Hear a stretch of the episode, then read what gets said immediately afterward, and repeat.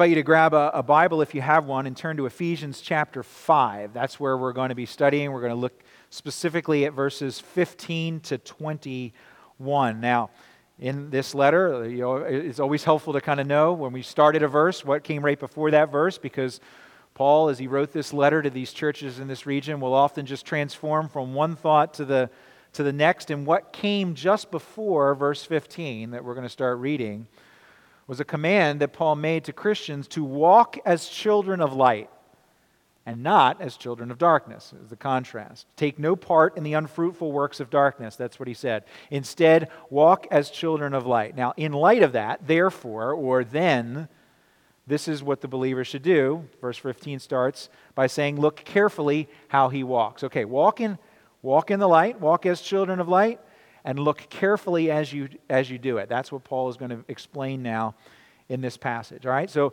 if you're able, let me invite you to stand. If you're not able, then that's fine. You remain seated. But those who are able, we can stand out of respect for God's word. I'm going to read verses, verses 15 to 21, and then I'm going to make the statement that this is the word of the Lord and invite you to respond by saying, Thanks be to God. Ephesians 5, starting at verse 15. Look carefully then how you walk not as unwise, but as wise, making the best use of the time because the days are evil. Therefore, do not be foolish, but understand what the will of the Lord is. And do not get drunk with wine, for that is debauchery, but be filled with the Spirit, addressing one another in psalms and hymns and spiritual songs, singing and making melody to the Lord with your heart, giving thanks always and for everything to God the Father in the name of our Lord Jesus Christ, submitting to one another out of reverence for Christ. This is the word of the Lord.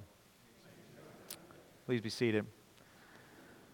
A couple weeks ago, we hosted Keith and Kristen Getty here at Calvary, and it was a wonderful opportunity to hear their music. Back in 2017, Keith Getty um, was interviewed by J.W. Pepper, a, a music publisher and they were doing a little segment that they put on their YouTube channel about different composers and artists. And he was interviewed, and he made a fascinating, state, fascinating statement in this interview.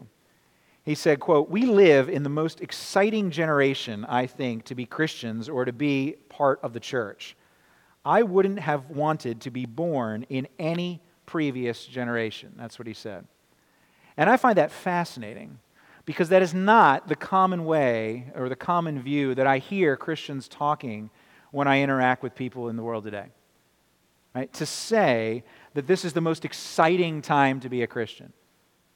To, to absolutely proclaim, I would not have wanted to be born in any other generation, right? That point of view is not the one that I most commonly encounter. Most commonly, I encounter people that have a sense of discouragement a sense of deflation or disillusionment about the age in which they live. A desire maybe to have born in to, be, to have been born in some other generation. And it differs slightly depending on your perspective. You can pick your favorite uh, generation. A lot of mainstream American evangelicals, particularly white ones, I would add, like the, like the late 1950s, early 1960s. They go back to that time. And they say, that, that was the time I would have wanted to have lived in that generation. Or, you know, if you're a good liturgical Presbyterian, you might want to go back to the 1600s, the days of the Protestant Reformation, the glory days. That's when preaching and worship and, and it, like it hit its zenith. That's where it was. That's where the time was. Right? Or if you come, I mean, those who, who are Roman Catholics want to go, they want to go farther back. I want to, when there was one church, one universal church, that I want to go, I want to go back to that time. But the world today, the world today, what Christian wants to be born in this generation? Right? Most Christians I talk to would not have understood a statement like that to have been something that would generate excitement. What did Keith Getty mean when he said that? Well, when he was here a week and a half ago, I asked him. I said, What did you mean?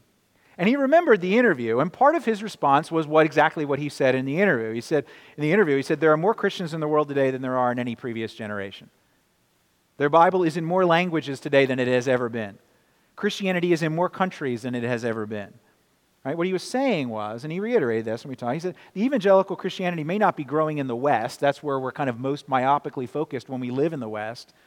May not be growing in, in this part of this continent, but in the majority of continents in the world, the, by the way, where the majority of people live in the world, Christianity is growing, and in some cases, it's growing rapidly. So part of his reasoning was an optimism about the global church. Right? And that's helpful to hear, particularly for the average American Christian who tends to think that if something isn't happening in America, yeah, it's probably not happening. But the other thing that he told me was less, less pragmatic, less kind of situational like that, and more grandly theological. It was fascinating. He said, he said the other thing, he said, if you believe in the sovereignty of God, and in his historical providence and working throughout history, and you believe that he has planned the times and the places where each of us are to live, then it is, it must be objectively true that this moment in this place is the perfect and most exciting time for you to be alive. The purpose, the perfect and the most exciting time for me to be here. And so, even if it's hard, if this is God's time for us, and God does, and He always does what is best, then there is no other time. There could not possibly be another time that would be better for me to live than this time. Because this time is God's time for me. And that, I believe, is a large part of what Paul is driving at here in these verses we just read, and why he's so concerned with the way the Christians in Ephesus are living, why he's so concerned about their walk, because this is their time. And they have the opportunity to live God's exciting moment in such a way that is a witness to the community in which they live, an opportunity that they dare not waste. Follow through the text with me under the four headings that are listed in the in the bulletin. I printed them there. I want to talk about the times in which we live. That's the first point. And that's verses 15 and 16. And then the opportunity that provides, that, that is provided by the time in which we live, the opportunity that's provided and how we figure that out, verse 17. And then the source of the power for us to be able to do that, verse 18. And finally, the witness that results, that comes from walking with Jesus and what that looks like. There's three things that are listed in verses 19, 20, and 21. Got that? The times, the opportunity, the source, and the witness. Now let's talk about the times first. There's a lot to cover, I know, but let's talk about the times. Read verses 15 and 16 with me again. Look carefully then how you walk, not as unwise, but as wise, making the best use of the time because the days are evil.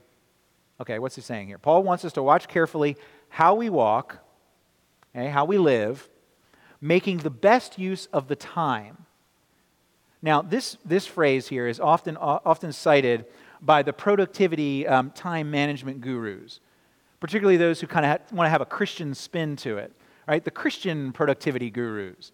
They'll go to a verse like this and say, See, we are to redeem the time.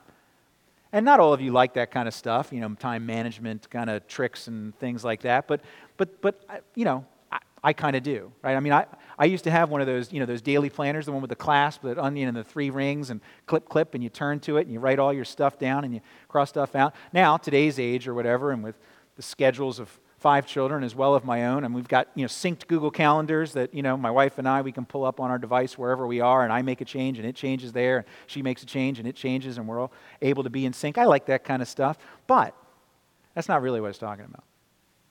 Right? We should be wise stewards of our time, right? Don't get me wrong. But that's not really the use of the word time here. Paul's not so much giving us a command to organize your day planner or sync up your Google Calendar. He's giving us a command to take advantage of this critical moment.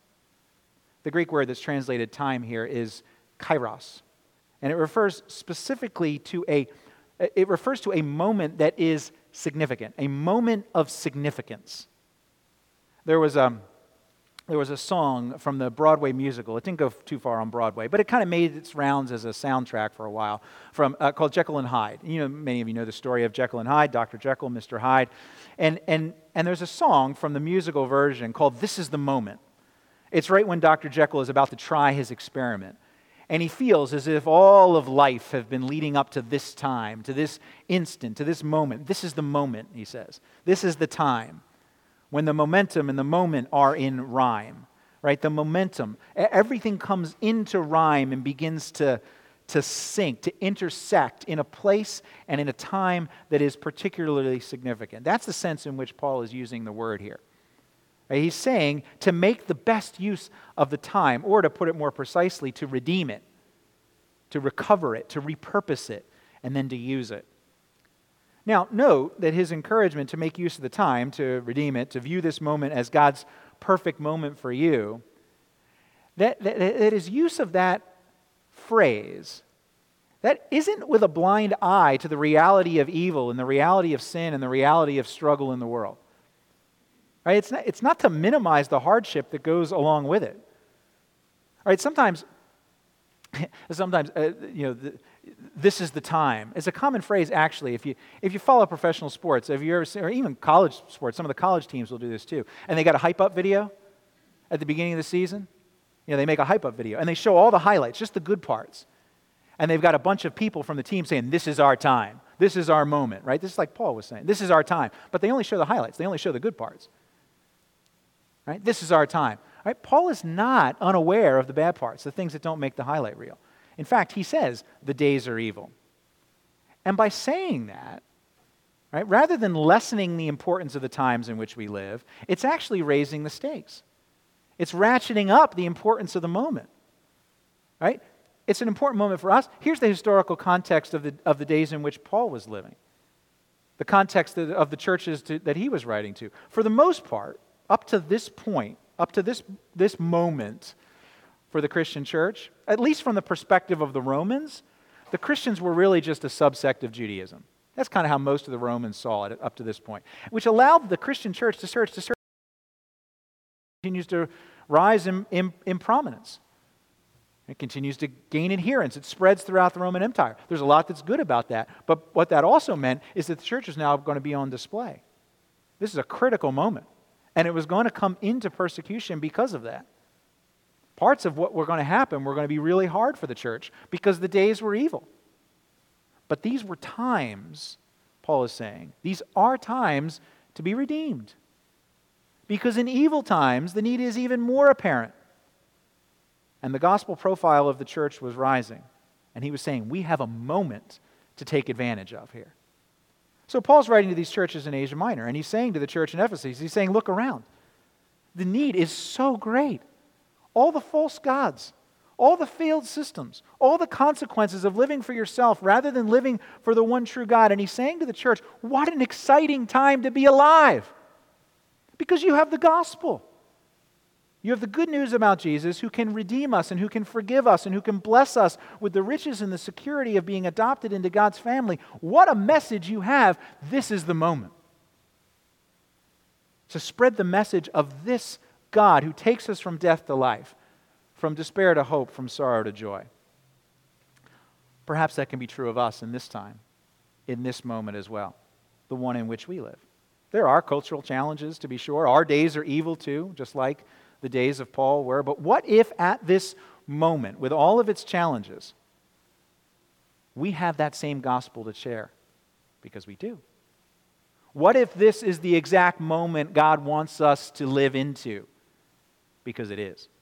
It must be, because God has determined it. That's the first point. These are His times. Now, second point, how do we know this, what the specific opportunities are? Look at verse 17. Therefore, do not be foolish, but understand what the will of the Lord is. Do not be foolish. Which connects back to the phrase that was used in verse 16, too. Walk not as unwise, but as wise, right? So there you have the contrast wisdom and folly. If you're going to tell the opportunities in the time, in the moment, you got to have wisdom. You have to understand what the will of the Lord is so that you're not, you're not foolish. Wisdom and folly, they're opposites, right? Verse 17 elaborates by stating the contrast a little bit differently. Verse 17, Paul says, Do not be foolish, but instead of simply saying be wise. You could just do that contrast, right? Do not be foolish, be wise. Clear enough. But instead, what he does is he uses a phrase that elaborates on that word, one word wise to say, This is what I mean by wise. Do not be foolish, but understand what the will of the Lord is. So, what is wisdom? Wisdom is understanding and walking and living out the will of the Lord. Now, in talking about the will of the Lord here, Paul's not specifically talking about God's revealed moral will, the moral rules, his, his commands. That's important. We talked about that a couple weeks ago. There are things that we should and shouldn't do as Christians. Paul spells a bunch of them out, but that's not really the wisdom he's talking about in terms of understanding the opportunity to take advantage of in, in this cultural moment. He's not talking about the rules. The rules are clear enough for the Christians to know. Now, what, nor, nor on the other hand, when it says understand the will of God? Are we talking about God's secret will? How he weaves all things together at all times and in all ways perfectly, in the ways that our minds can't get around, those things that we can't know of why God is doing what he's doing. Every time something happens, God has millions of different purposes at that exact time. We can't know all of them and we can't pretend to. We can't wrap our mind around it.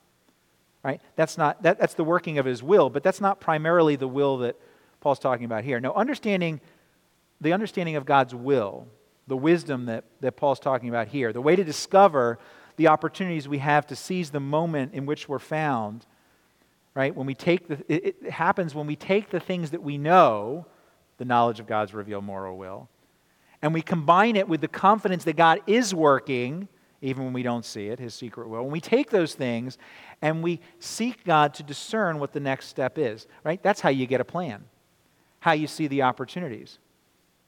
Right? You apply God's will to the circumstances of life where you don't have a clear answer.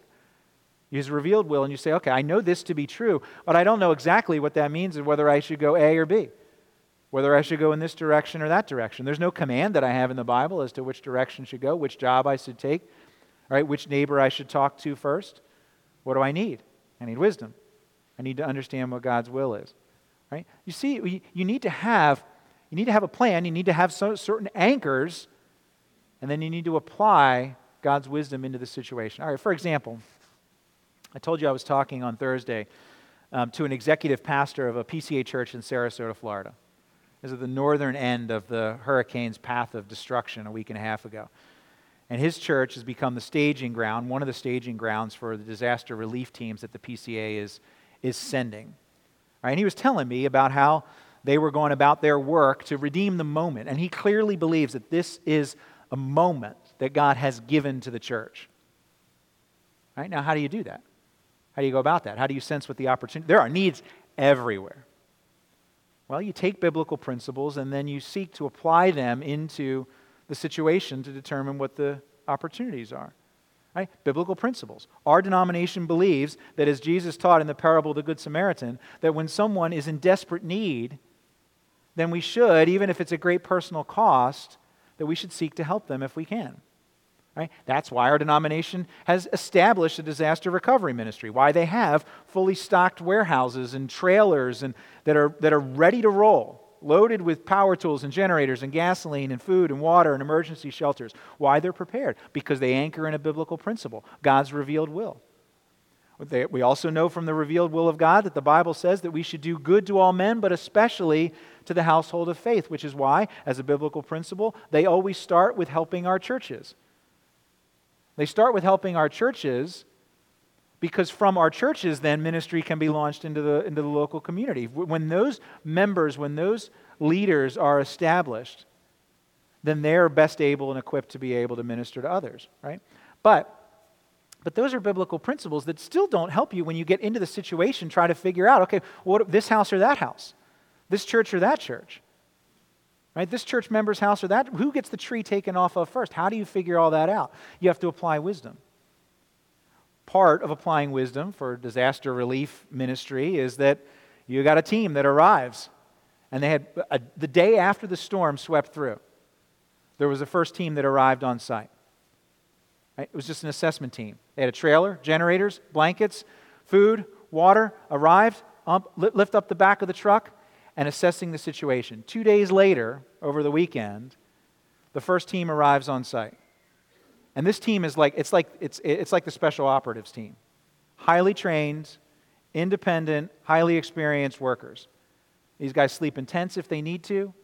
Right? You have to be trained on all the power tools. You got to be able to do stuff by yourself. You have to be able to figure out situations. You need the gift of wisdom and assessment right away. They arrive with all their own supplies and they begin to go to work. Right? That's wisdom. Send those folks in first. The larger volunteer term, teams with the bunkhouses and the shower trailers and stuff, that's coming in this week. Right? But you see, there's an order to it that comes from applying the biblical principles. This is the moment. There are opportunities. Seek to understand based on what God has revealed to us and apply that into the specific situation.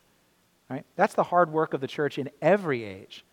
And it's true for us, broadly speaking, right? There's, there's no time to get into detail, but, but these are things that our church, our church, Calvary, has to think about too. What is our moment, and how do we apply wisdom to discern what our opportunity is to do, what God has called us to do? Now, if we're going to, we're going to take advantage of the opportunity in the time in which we live, we need to be connected to the right power source. That's the third point. Look at verse 18. Do not get drunk with wine, for that is debauchery, but be filled with the Spirit. Walking well in the moment that God has given us and acting in wisdom to take advantage of the opportunity requires that you're using the best fuel to do it. Um, I listened to an interview with Tim Tebow last week. Tim Tebow, former Heisman Trophy winner, um, committed Christian now, actually much more involved. He still does some sports commentary and stuff like that, but much more involved in, in ministry around the world, locally, right? And despite his busy, very busy schedule, he's famous for maintaining and sticking to his workout routine and his diet no matter what he's doing. And you look at him, and he's obviously, you know, he's obviously ripped and he's strong and he's, he's well built. But what was challenging for me in listening to his reasoning when the interview asked him about, like, why do you do this? He's, he also talked about not just his physical workout routine, but his diet. He said basically, he said, look, he said, I keep a grueling schedule with my foundation, with the associated ministry. He said, if I don't take care of my body, I, I can't physically keep up. And if I don't, if I don't eat right, I don't think clearly. And if I'm not thinking clearly, I can't take advantage of the opportunities to serve and to love people as well as I should. Now, that's pretty convicting. Right? Just think how much more amazing this sermon would have been if I had not written it on Friday after four and a half hours sleep, a greasy omelet breakfast with buttered toast and home fries, drinking coffee mixed with hot chocolate. This sermon would be amazing. Physical diet and exercise aside, Paul's making the same spiritual point here. He's saying that what you're filled with, it matters. And so his contrast is between being drunk with wine and filled with the Holy Spirit. Okay, a couple of quick controversies here, um, both of which require probably longer discussions. But yeah, I got to at least address them so that you know that I know they're there. First, the whole wine thing. Um, just to be clear, this is not an absolute command not to drink any beverage ever that contains alcohol. Right? That wouldn't be historically accurate. It wouldn't be true to the, true to the text. Wine was a, stable, a staple drink in the Mediterranean world. They drank it all the time. It was fermented to, to preserve it. There would have been an alcohol content to it. And so it's historically inaccurate to try to twist this into some sort of prohibition to consume any kind of alcohol uh, at any time. Now, that being said, the command against drunkenness is pretty clear, calls it debauchery. It's, it's living out of control. It's like a riot in your life. That's what debauchery means. It's just craziness. And besides all the idiotic things that you can do when an intoxicating substance controls you, besides all that, it's not fit for the moment. It will not allow you, when you put some sort of intoxicating substance into you, it will not allow you to take advantage of the time it will not allow you the clarity of thought that is required of you if you're going to be at your best, at your clearest for the moment that God has put you in. Uh, third week in a row, quoting from a movie, second week in a row, quoting from a Scot. It's definitely not for everyone, but the Mel Gibson movie, Braveheart, maybe some of you have seen it, about the real life William Wallace, who was the Scottish freedom fighter who led the oppressed Scots against the occupying English in the late 1200s. There's this scene at the end of the movie. Um, William Wallace is in prison and he's about to be executed the next day. He knows that's going to happen. Um, and everyone knows it's going to be horrific. And the goal of the torture that will come before his death, that they're going to inflict upon him, is intended for him uh, to, to, to, force him into a, a public renunciation of everything that he believed, to recant the things that he had said about Scottish freedom, to pledge his allegiance to the English king. And for all of his hero- heroic behavior and his heroism on the battlefield, this is Wallace's moment. Uh, his moment of witness, his final act and testimony to the truth and of his belief in Scottish freedom that he had been proclaiming. But one of his friends, right, the princess who's in love with him, visits him in prison. That's the scene. She loves him. She begs him to recant because she doesn't want to see him suffer. She begs him to pledge allegiance to the king. And when he refuses to do that, she offers him a vial of intoxicating liquid. She says, Drink this, it will numb the pain. And Wallace refuses. He says, No, it will numb my wits, and I must have them all. It will numb my wits, and I must have them all. The Christian needs to live like that. It's tempting to numb the pain when the days are evil. But too much wine, or television, or social media, or whatever will numb the wits. And in this moment, we cannot be without our wits. We need them all if we're going to seize the opportunity of this moment that God has given to us.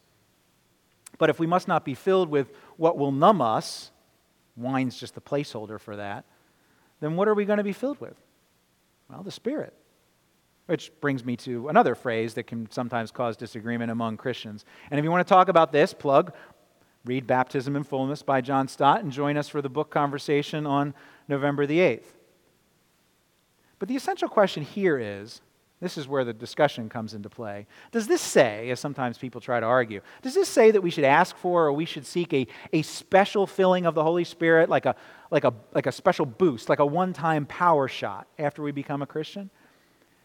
And what I will say is this first, the verb here is in a tense, uh, in a tense that does not speak of this as a one time event, but as a, a regular part of life.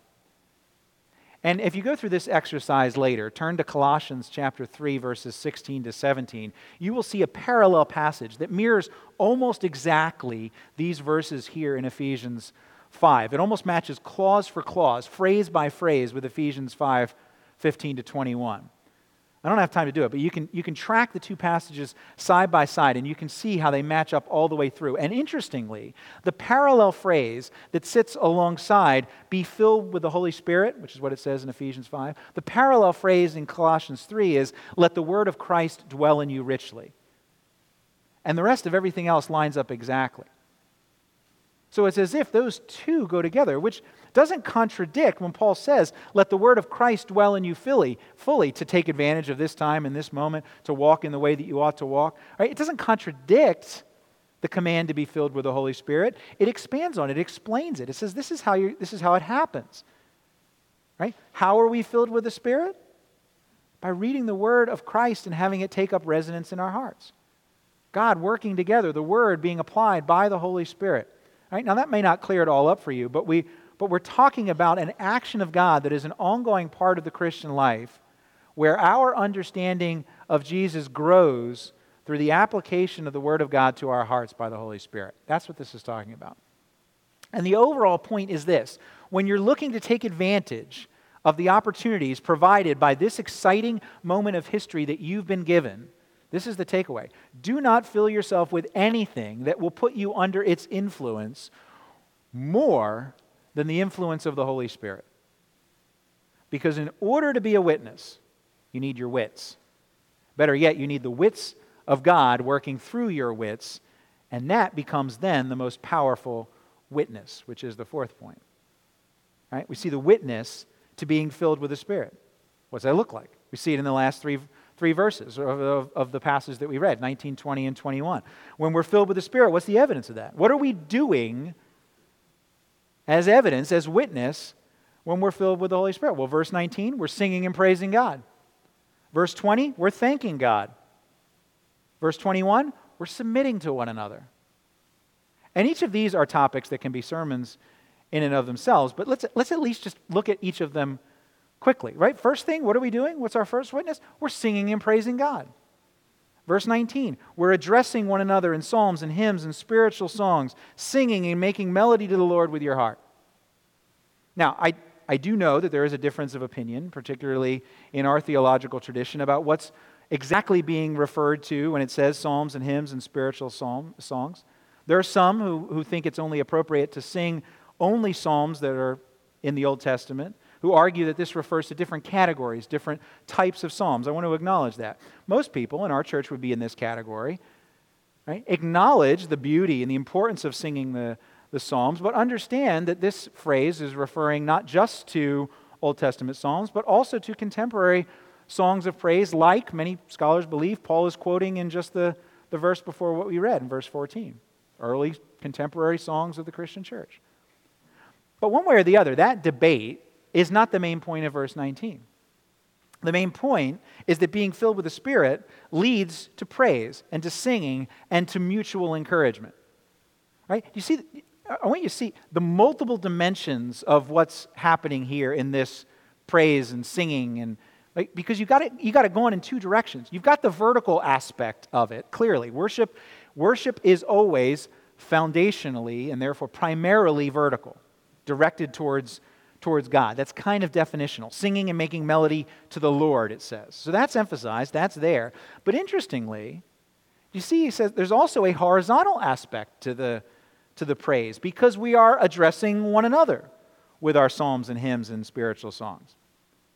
Which, by the way, is another biblical reason for why it's important for us to be together with one another in worship when we're able to, because, because your praise is not just vertical, it is a horizontal witness as well. You witness to your neighbor when you sing and when you praise God.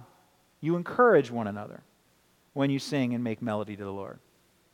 Now, second thing, that's the first thing that's a, the witness, the, the praise of God. Second thing that's a witness is your thanksgiving, right? We're thanking God. Verse 20 giving thanks always and for everything to God the Father in the name of our Lord Jesus Christ. Right? That's a good verse for a Thanksgiving Eve meditation, right? Note that there is not much room for qualification here. Paul's not giving you much of an out. When should you give thanks? Always. Right? Why should what, what should you give thanks for? Right? Just some things, the good thing, everything. Not much room for hedging. But that can be tough, right? How can you do that? There's a hint here of how you can do that. Because it says that the thanksgiving is given to God in the name of our Lord Jesus Christ. Now, there's an aspect to that that is a, you know, a, a, a formal uh, formula in a sense for, for how we pray. We come to the Father through the Son by the power of the, of the Spirit, right? So there's a, there is sort of a, an aspect to that, but don't let it just stop as a formula there. As if, as if it's saying, like, make sure you tack on at the end of your prayer in the name of the Lord Jesus Christ so that way it'll work. Right? It's much more than a formula that's going on here. It's a reminder that when you're having trouble finding a reason to give thanks for everything, right? Remember that your prayer for thanksgiving, like everything else, is mediated by the Lord Jesus Christ. In other words, the work of Jesus Christ is your encouragement and your empowerment for giving thanks in all circumstances and all situations at all times. Because whatever you might not understand about a particular circumstance that you're experiencing, the discipline of thanking God in the name of the Lord Jesus will remind you of what the Lord Jesus has done for you. It reminds you of his sacrifice. Reminds you that God must love you and love you a lot if he were to die for you, if he were to take the penalty for your sin so that you might have access to God. If that's true, then you always, regardless of what any of your other circumstances might be, you always have a reason to thank God. And so then, our thanksgiving becomes a witness of God's great sacrifice for us. That's the second thing. Now, finally, the third witness, we're submitting to one another. Verse 21 submitting to one another out of reverence for Christ. I'll spend the least time here because the rest of chapter 5 and a large chunk of chapter 6 will actually give specific examples of what Paul means by this. And we'll, we'll spend three Sundays divi- diving into each of those examples of what this looks like, what submitting to one another looks like in marriage, in parenting, in the workplace. But the main point and why it is connected grammatically to what's being said here in verses 15 to 21, the main point is that when we are filled with the Holy Spirit, our submission to God's appointed order of authority is a witness of our submission to Him. When we submit to one another out of love in our appointed places of authority that God has given to us, it's a witness to the fact that He sits above it all. It's a witness of our submission to Him. Now, where does this leave us? Where does this leave us? What now? Where are we? It leaves us at the most exciting moment in all of human history for you and for Calvary. It could not ever be anything less than that because this is the moment that God has made. And as Paul said to the philosophers on Mars Hill in Acts 17, God has determined the times and the places for each and every one of us to live. And that leaves us with two very important applications, and you can decide which one of them fits for you. If you're someone who is uncertain about this Father God, this Lord Jesus, this Holy Spirit that we've been talking about, uncertain about submitting your life to Him, following Him, then what Paul said in Acts 17 is the main application for you because Paul said that now God is commanding all people everywhere to repent because he has fixed a day on which he will judge the world in righteousness. Right? In other words, he's saying to you, this is your moment because there's another moment coming. A moment of his return, a moment of glory, a moment of judgment. And so for you, this is your moment where God is commanding you to come to Him, to repent of those things that intoxicate your heart rather than Him, to turn them over and to be intoxicated by the Holy Spirit instead, to submit yourself to the Lord Jesus Christ. On the other hand, if you're someone who has the assurance of faith, then the challenge is a little bit different for you. It's a challenge to make your moment count. If you're going to redeem this moment for yourself, if we're going to redeem this cultural moment as a church, we need to start when? Now. If we're going to understand what the will of God is, we need to dive into our Bibles when? Now. If we're going to be filled with the Holy Spirit, when do we need it? now. Only one life soon will be past. Only what is done for Christ will last. Let's pray. Father, thank you for putting us exactly where you intend us to be. Allow us, Lord recognizing the evil, recognizing the struggle, to rejoice in what you have done and this opportunity that you have given to us, our small, small part to play, our role, our time on the stage. Lord, allow us to play the part in a way that points to you, in a way that is unmistakable as we thank you for all things in all circumstances, as we sing of your greatness and your glory to you and before a watching world. And as we submit to you in all things, we pray in the name of the Lord Jesus. Amen.